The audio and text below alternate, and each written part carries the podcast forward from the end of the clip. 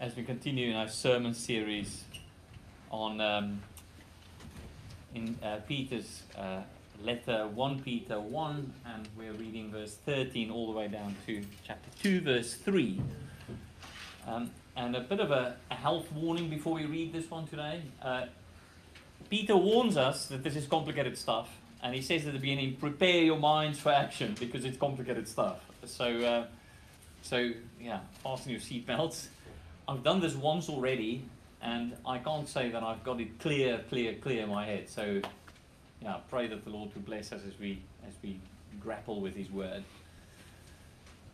Um, yes, so chapter one, verse thirteen. Therefore, preparing your minds for action, and being completely sober-minded, set your hope on the grace that will be brought to you at the revelation of Jesus Christ as obedient children, do not be conformed to the passions of your former ignorance. But as he who called you is holy, you also be holy in all your conduct, since it is written, You shall be holy, for I am holy. And if you call on him as Father, who judges impartially according to each one's deeds, conduct yourselves with fear throughout the time of your exile, knowing that you were ransomed, redeemed from your futile ways, inherited from your forefathers, not with perishable things such as silver or gold, but with the precious blood of Christ, like that of a lamb without blemish or spot. He was foreknown before the foundation of the world, but was made manifest in the last times for the sake of you, who through him are believers in God, who raised him from the dead and gave him glory, so that your hope and faith, your faith and hope are in God. Having purified your souls by your obedience to the truth for a sincere bro- brotherly love, love one another earnestly from a pure heart, since you have been born again. Not of perishable seed, but of imperishable seed, through the living and abiding word of God. For all flesh is like grass, and all its glory like a flower of glass, grass. The grass withers and the flower fails or falls, but the word of the Lord remains forever. And this word is the good news that was preached to you. So, put away all malice and all deceit and hypocrisy and envy and slander. Like newborn infants, long for the pure spiritual milk, that by it you may grow up into salvation. If indeed you have tasted that the Lord is good. This is the word of the Lord. Thanks be to God. Well, exciting news. I'll start with the application first. So we get that out of the way, and then we'll see why that is the application. Application, the best way to understand application is just is, is, is an answer, a three-part answer to the question, who am I? What is my identity? So I'm going to deal a little bit with identity politics, just skirt around the edges today. But but who am I? Who am I? And the application is the answer, and it comes in three parts. Uh, the, the application will be this is who you are by remembering who you are. You've got to remember who you are. And he then references how we became who we are through God's word, uh, how we now need to long for that word to continue to shape us so that we can grow up in the word. So remember who you are, go long for it, eat and drink it, and grow up in it.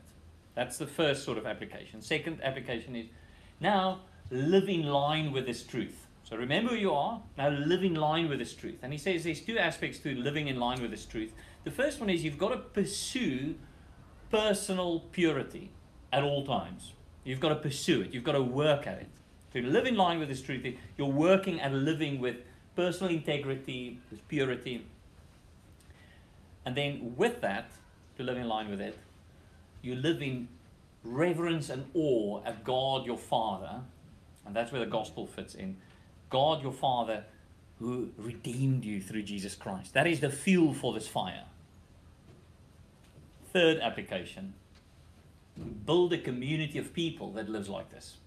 Build a community of people that live like this. That's why he says, love one another sincerely, authentically, really, and completely. Speak openly uh, and, and, and, and grapple with one another, love one another. The word calls the church into being and the church then embodies the word. That's, that's what he's saying there. So, those are the three applications.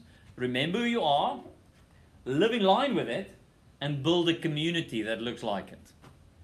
And that's what we're going to delve into.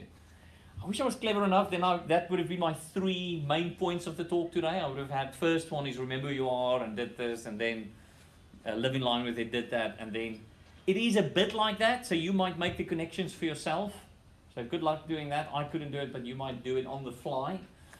My first point is actually something completely different. the rise and triumph of the modern self. That's going to be my first point. The rise and triumph of the modern self. My second point is going to be the rise and triumph of the obedient child. the obedient child. Uh, and then thirdly, how to build a community that looks like this. How to build a community that looks like this. Rise and triumph of the modern self. Now, some of you nodded when I when I when I blurted out that title for my point because it's the title of a book by a man called Carl Trueman. It's a book which is going to be my Christmas reading, uh, and I'm I'm going to buy it at, as gifts for people that I think deserve it. so far, I could only find one, but there might be one or two here as well. I think it's I think I think it's really what we need, uh, and here's why. Carl Trueman is a bit of a historian, he's a theologian, but historian. And what he does is he plots the rise of the modern self. And you think, what is the modern self? What's that all about? Another way, he plots the rise of the psychological self. He, he goes back to history and says, at which point did we become so obsessed with the self and with how the self is feeling? And at which point did the self become the one that shapes the world that I live in? At which point did the self become the final arbiter of truth, is perhaps another way of saying it. At which, point did it begin that we start to say, if I want to know who I am, I look inside. When did that begin? And so he traces it back to Jean Jacques Rousseau in the 18th century, then the Romanticism, and uh, a lot of art that is obsessed with feeling and with experience and with the self and the self's uh, um, uh, happiness. In fact, his little statement that he has here is he says, uh, the self today is one of primarily psychological construction. So forgive me for some of the big words I'm about to say. He argued that human beings would be at their most authentic if they were not forced to play alien roles imposed on them by the polite conventions of society.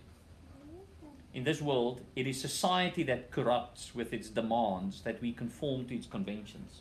Society's ills stemmed from this alienating external environment. And he continues to say that if the self, this is what Jean Jacques Rousseau thought, he said, if the self was just left on its own without the world telling it who it is, it would have had perfect empathy with one another. It would have been a, a self made utopia where people would be kind and nice and loving towards each other. The self can then be authentic to itself. But the problem, many believed, is that convention, the establishment from the outside, tells us who we are. The family, uh, the school, uh, the state, and the church comes and tells us who we are. Uh, and, he, and, he, and he said, well, actually, this has been different because in earlier days, it has been the established external structures that defined who people are. They had to locate themselves, they had to find their place in the world. That's what I heard my grandparents, my parents say. You've got to find your place in the world. That phrase today will not be allowed. You've got to find your meaning and purpose inside. Whatever makes you happy is what should be what you pursue.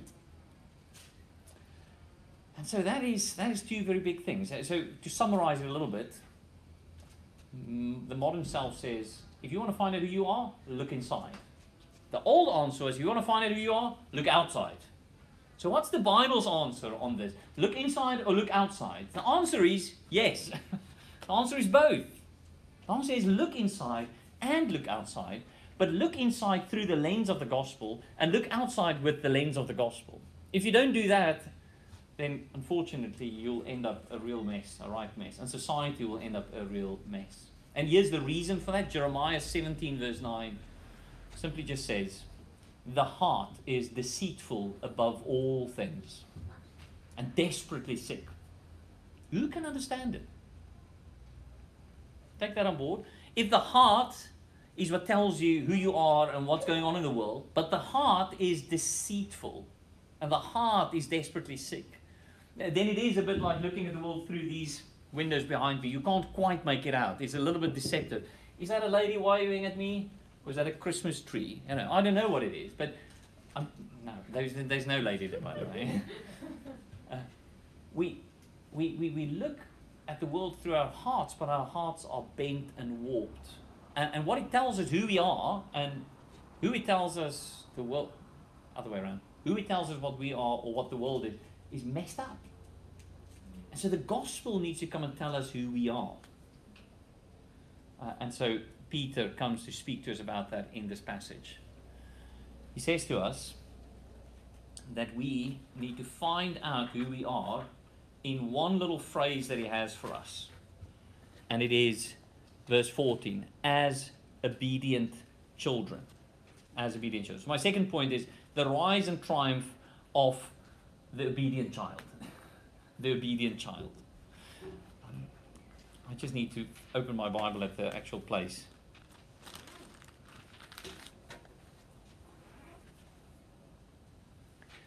Um, and in order to understand this just a tiny bit better, I know our English translation says there, as obedient children, do not be conformed to the passions of your former ignorance, as obedient children. But what we're missing out is he's saying, as children who has obedience as their father. He's, he's beginning to introduce language which shapes the rest of this passage. He's going to talk about two parent, parents. There's two parents in this passage. Uh, and the one parent uh, he calls the forefathers, and, he will say to us the futile ways of the forefathers. He'll talk to us about the forefathers uh, and their ignorance.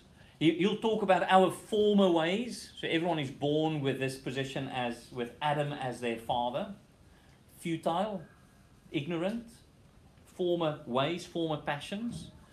Uh, and he would say to us that that, that actually uh, led to so much uh, bad behavior, slander, malice, evil, all those things. It comes because we've got a parent called Adam, but, but he's trying to introduce to us that most identity shaping person in your life, and he says there's another parent that arrives on the scene, and you as Christians have him as your father, and his name is, I say that slightly tongue in the cheek, his name is obedience. Uh, because this passage, verse 14, as children of obedience. So, some aspect of who God the Father is has something to do with obedience, with righteousness, with truthfulness, with faithfulness, with sticking to your word. But we've got to unpack that. We've got to unpack that. So, the rise and triumph of true identity of the obedient child. What is that all about? Now, we've got to go back to what Peter did at the beginning. Can you remember how Peter started his letter? He had that exclamation mark sentence Blessed be the God and Father of our Lord Jesus Christ. Blessed be the God and Father of our Lord Jesus Christ. He starts his whole letter to remind us a word that's now normal for us, but people did not speak of God as their Father. Peter starts by saying, Blessed be the God and Father of our Lord Jesus Christ. And now Peter is at pains throughout his letter to show us that God is not just Jesus' Father, He's your Father. You, you've got a new parent that you've swapped from Adam's line to, to God's line, and he's trying to unpack how that works. Okay, we played the tape back two weeks ago, and I said, unshakable joy. You want unshakable joy? People said yes, and I had an amen here and there, and people were, you know, very excited about unshakable joy. Said, how do you get unshakable joy? He said, ah, it's easy. Faith faith gives you unshakable joy. I said, faith in whom or what? Faith in Jesus. Okay, great, that's the right answer. Faith in Jesus gives you unshakable. What part of faith in Jesus? Jesus' resurrection. That's what we heard right at the beginning, verse 3 of chapter 1. Faith in Jesus' resurrection leads to unshakable joy. I said, okay, where do we get this faith? Where do we get this faith? And Peter told us. He has caused us to be born again to a living hope through the resurrection of Jesus from the dead. It is the rebirth that leads to faith in the resurrection of Jesus Christ that gives you the unshakable joy. It is the rebirth. Can you hear the language? A parent, how do you become a parent? By having a child, by, by giving birth to a child. Peter is saying to us God the Father, the Father of obedience, has children that came, came to be through the rebirth. And he's going to explain to us how that rebirth worked. You can see it already in the passage. That rebirth is from seed. What seed? Not perishable seed like gold or silver. He says, no, there is seed that led to the rebirth so that you can start on this new parentage that leads to this new identity. And he says that seed is the Word. It is the Word. Having been born again, verse 23, not of perishable seed, but of imperishable, through the living and abiding Word of God. That is the seed. So if you want to find out, my true identity has a beginning. Its beginning is the rebirth. The rebirth happened by the seed of the word. The word came into my ears through the preaching of that word. And as that word was being preached at me, it shaped my identity as a child that now has a father.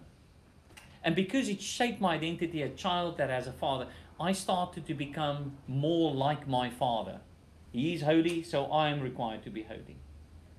And as this journey goes on, I become more and more sure of who I am. So the question was, Who am I? Peter's answer is, Look in and look out. Look in at the new heart, at the rebirth. Look in at the old heart that was deceptive above all things. And that you could only be saved if God came and gave you a new heart. That's what He did. That's what we heard last week. That Jesus, the final treasure of His obedience on the cross, was that He had the Holy Spirit that He could call, pour out on His people that would circumcise them in the heart. We now have new hearts, rebirth, so that we can now eat and drink the Word of God and grow up in the Word of God and become more who we are. So we look in at the new heart and we look up, look out at our new Father, Father of obedience, of children of obedience. What does it mean to have God as your Father? What does it mean to have God as your Father? I know if we stop now and I just ask you to share stories about how your parents, your biological parents, have shaped who you are today, we would be here all day. There'll be plenty of tears I'll get the buckets, we'll collect the tears. There'll be plenty of tears because we've been raised by sinners and they've mm. fallen short and they've fallen asleep and they've lost interest. But there were great times of care and love, and, and, and our identities are inextricably wound up with our families, with our parents. They've had an impact on who we are today. Some of that we're desperately thankful for, and other things we are a bit sad about. But that's who we are. We've been shaped by our parents. Peter is saying, that's powerful, yes. But let me tell you what's far more powerful than that. God as your father, God as your parent, having his heart within you, having his word in your ears, having his community, his family around you. This shapes your identity so that you can be really true to who you are. Now, um, one of the ways that we unlock this behavior, this change in behavior, to live differently, is through knowing. Through knowing. So Peter started this passage. He said, "So the rise and triumph of true, true identity, of uh, the rise and triumph of, of obedient children. Where does it start? Well, it's the rebirth and it's the word, and, but it's knowing. It's knowing stuff. Uh, the, the, the Greek right at the beginning says, prepare your minds for action. It's actually get your minds ready to learn and to think. It then goes on to say, and being sober minded. He's actually saying, and being completely in control of your thought processes, no irrational thinking. He says, think this out. Think this out. Why? Because he says there's former ways of our forefathers that are constantly waging war against our identity. And if you think, oh, let's just go with the flow, I'll just float through life. I, for one, am not interested in a conservative evangelical church culture. That's lovely and it has its benefits. having that label over Canada Water Church or having that label over individuals in Canada Water Church is neither here nor there. What I'm interested in is people that say, I am letting my identity be shaped by the gospel, by the gospel of Jesus Christ. And how do I do it? I lean into the God. I listen to it. I, I think it out. I think it through. I think through the consequences of my decisions. I, I, I think carefully when I do things. How does this relate to my actual identity? I belong to God. I've been reborn. Now I've been I've been made new. I've got his word that he speaks to me. I've got my former ways that's constantly trying to pull me back, pull me back, pull me back. But hey, hang on, who am I? I'm a child of God. I know this to be true. The trouble with this, of course, is that the Old Testament saints also had this. They also had this. They had God as their judge. They had God as their judge. And this passage tells us, in where is it, which verse, uh, where he talks about God as our judge. But the precious blood, uh, um, verse 17. And if you call on him as Father, who judges impartially according to each one's deeds, Conduct yourself with fear throughout the time of your exile. Old Israel also had God as their judge, but he did not change their ways. They constantly broke his ways. They could not follow him with all of his heart or all of their hearts. But you're a New Testament believer if you're a Christian here today. You're a New Testament believer that has God now as your Father, His Spirit living inside of you. and what's more profound, is that you now know God not just as your judge, but you know God as your redeemer. You know God as your redeemer. Now let's just think about that for a moment. Our parents, I don't know about your parents, but sometimes aloof, powerful, hardworking, serious, a little bit difficult to access. And other times at holidays, Christmas time in South Africa is wonderful. We go down to the beach and my dad's in his swimming trunks and we're rolling around, playing in the sand, we're playing with, fruit and all of a sudden everything is different. You know, the school report is a distant memory. Um, everything else, and oh, it's like everyone's kids again, and we're just playing, we're rough and tumbling in the water. But to have both of those together at the same time didn't happen often. You know, didn't happen often.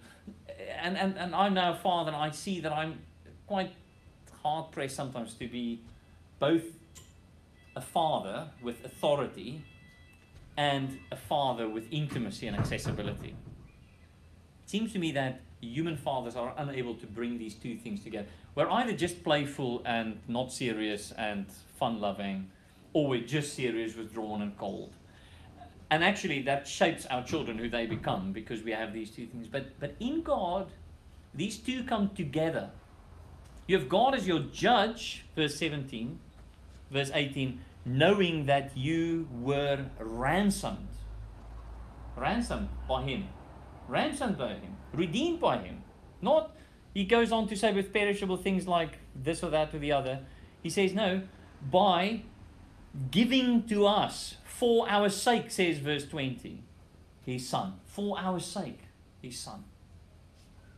Christ redeemed us. God gave his son in order to redeem us. We have the most high God that deserves only reverence and awe and, and distant respect.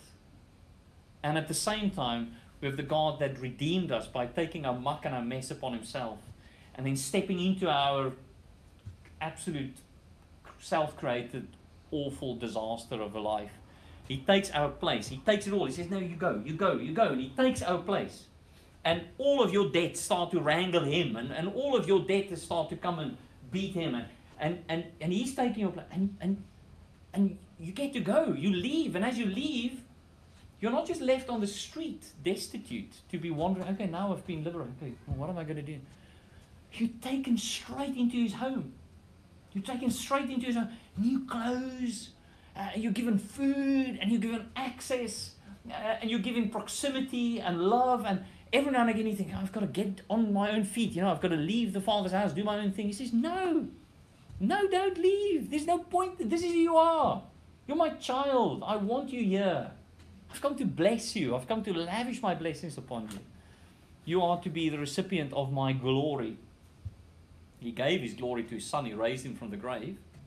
He gives his glory to his church. He says, just come and enjoy me. I'm your father. I'm both majestic and glorious and wonderful, and intimately accessible and open. Who can you bother at 3 a.m. in the morning for a glass of water? asks Tim Keller. Only a father that loves you and cares for you. Here we have a father that loves and cares for us far more intimately. And this is what needs to shape our identity. We are obedient children, children of obedience. We are children of God. We are children of God. You're a child of God. This is the trouble. We live as if we're orphans, and therefore our behavior falls apart. Our friendship circles falls apart. Everything around us falls apart because we live and behave and act as if we're orphans that are independent and we have no clarity in the way forward. We actually have. God has given us the truth. He says, think it out. Think it out for yourself and make decisions that match with this. Now, I've lost my place completely. Let's go to the third point. This will help. Third point is not just remember who you are. That was one of my applications. Then remember who you are. Then secondly, what was the second application? Was um, no, no, no, no, no, no. We've got it wrong now. What was the first application? Chris, you wrote it down. Live in line with your faith. Yeah. Second one is live in line with your faith.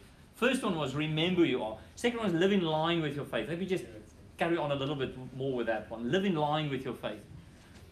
Peter is quite clever in the way that he does here. He, he employs the language we often use when people have children. We say, oh, he looks a bit like you.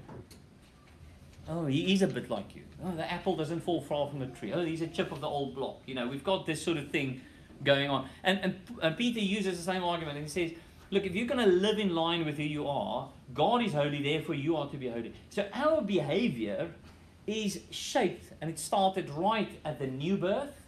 The new birth gives us the new hearts. The new hearts puts us in a new relationship with the Father. We're now His children. And because He is now Father, He shapes our identity. How does He shape our identity? We become like Him. We become holy like Him in our conduct. Live in line with who you are. And our third point was build a community of people living in line with it. Build a community. I, I, I love this. It puts the tools into our hands for a little bit.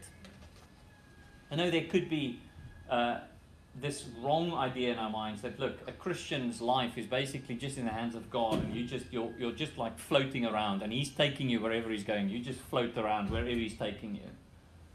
And that's called fatalism, and that's not what the Bible is presenting. The Bible says you've got to work out your faith with fear and trembling. Peter would say to think it through, think it out, think it out, and then go build something. Build your identity on this foundation of the rebirth, but also build your community, your church, on this foundation. At this point, I can speak a little bit more personally. I, I hear the injunction. You can read it. Where's? Verse twenty-two? Having purified your souls by your obedience to the truth for a sincere brotherly love, love one another earnestly from a pure heart, since you've been born again. Love one another earnestly from a pure heart. Building a community like this, where you love one another sincerely from a pure heart, is something we can do. But we have to think it out. And we've got to be deliberate and intentional in building this. It won't come naturally, it won't come by itself, because by itself, we'll go back to our former ways, which is comfortable. Leave me alone. I don't want to talk to you. I don't want to contact you. I don't want to know of your pain and suffering and struggles. I'm kind of fine with my quiet life where I've got my own interests I pursue. Just let me be. Peter says, No, no, no, no, no, no. You've been born again. You've been born again, now a child of God, and into the family of God. Now, what you need to do is love one another eagerly, earnestly. And he uses two words for love there. The one is uh, Philadelphia, is the word we get for brotherhood. Uh, the kind of love of brothers. Now, I often see this brotherhood when I look out of this window. You look at this work site. They're digging. They're digging down. I'm not. You must have seen what they're doing. You know, it's fascinating. You just stand at the window and see these guys, and you see they're working together. And the other day, beautiful scene. This guy is carrying this heavy pipe, and he's just he's, he's got to put it into a hole somewhere in front of him. He's just carrying this heavy, heavy thing. And he's about to topple over, and two guys just see him, and they run towards him, and they push it up again and they finally get it into its place and it's slotted into place. Step back and you can see the camaraderie between the three men. They want to go, yeah, we did it, uh, you know, uh, you know, all of that stuff, but they're not English, so they just go. Hmm. So there's incredible camaraderie that I see on that on that uh, on that workplace there. I'd love to see that more and more in Canada Water Church. That we do things together, that we that we brother like brother, brothers in arms. We're, we, we're doing something, we're working together and keep pursuing it. There's always these little glimpses of it. The foundation Peter will tell us is because you've been born again, that leads to this brotherhood. None of us have worked for it, we just were given this. I didn't earn the brothers and sisters that I have, I was just given them. He says, but go one step further. Now love, agape love, not just fellowship, brotherly love, agape love, which is the sacrificial kind of love. It's the giving up my time and comfort kind of love. He says, that love you need to do earnestly. Love one another earnestly from a pure heart. Now, the beauty of all of this is, he says, love one another earnestly. And we all go, oh, my goodness, how, how do I do that? From a pure heart. Are you kidding me? This heart of mine but go back, the sentence started, having purified your souls. Having purified your soul. I'm not a Greek expert, but the experts tell me the way it's written in the Greek, it talks of a fixed state. It said, that man's soul is purified. It's done. It's done. It's a bit like these communion cups. Stefania Stefania's done it. She's had a mask on. She's done her hand. She's covered it up. Its status under there. It's purified. It's done. He says, because that is done, because you have purified, now from these pure hearts, love one another earnestly. And friends, we've got to stop something which I've discovered a little bit of in my in my in my um, reading up about how rust works. You've got you know I've got this old car and it's rusting away. Apparently, this happens to things on Earth; they rust. But you know how rust works all cars that's on the road, they're actually rusting as we speak, but they're rusting underneath the paint. You can't see that the metal is oxidizing and it's slowly deteriorating. Eventually, the whole thing just falls apart. But what the manufacturers do is they take the raw metal before they put the color on it and they put some zinc on it. That's called a sacrificial layer. And when the rust happens, it eats the zinc. It takes about 10 years. That's why they can give you a 10 year warranty on a car that they sprayed with zinc because it eats for 10 years the zinc before it starts to eat the paint. The time you see that your car is rusting is when the paint starts bubbling, a bit like your dad's Merc, you know, on the, on the wheel arches. It took about 15 years before it started happening. Because the sacrificial layer has been eaten up and then it comes through the surface. You know, we do the same thing with each other. And I do it as well we create this, this sacrificial person that we put out there. All kinds of interests, because this person, I keep the real self, I keep here. And I put the sacrificial self over there. He's very interesting, this guy. And how are you doing? I've got an answer for that. What did you do this weekend? I've got an answer for that. What do you really want in life? I've got an answer for that. You know, your whole persona is your sacrificial person. And sometimes there's a few holes in your sacrificial person, and people start to realize there's a real one here, and that normally just around the time that you move to a new job, or you move house, or you move neighbor, or but the sacrificial person sort of can can be eaten away by the rough and tumble of life. But the real self I keep aside. You can have your own view whether or not that's a good or bad thing in the world out there, but in the church it's got no place.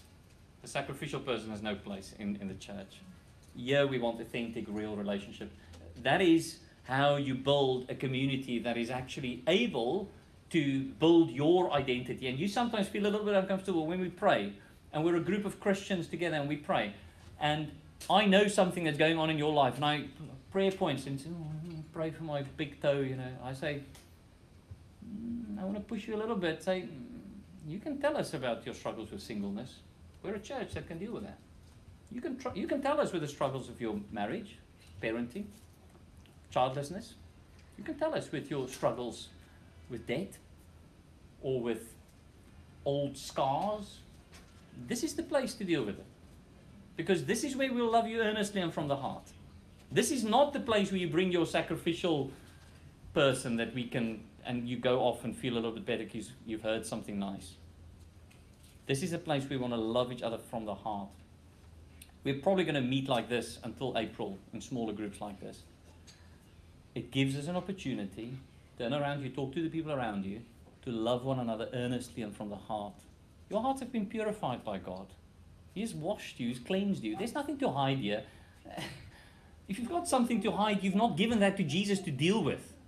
So Please don't do that. Just bring it to Jesus and, and deal and relate to one another really and honestly. Because if we're going to build something that is different to the world, something that can stand in the storm of identity politics, we will have to know who we are. And I will have to know who you are.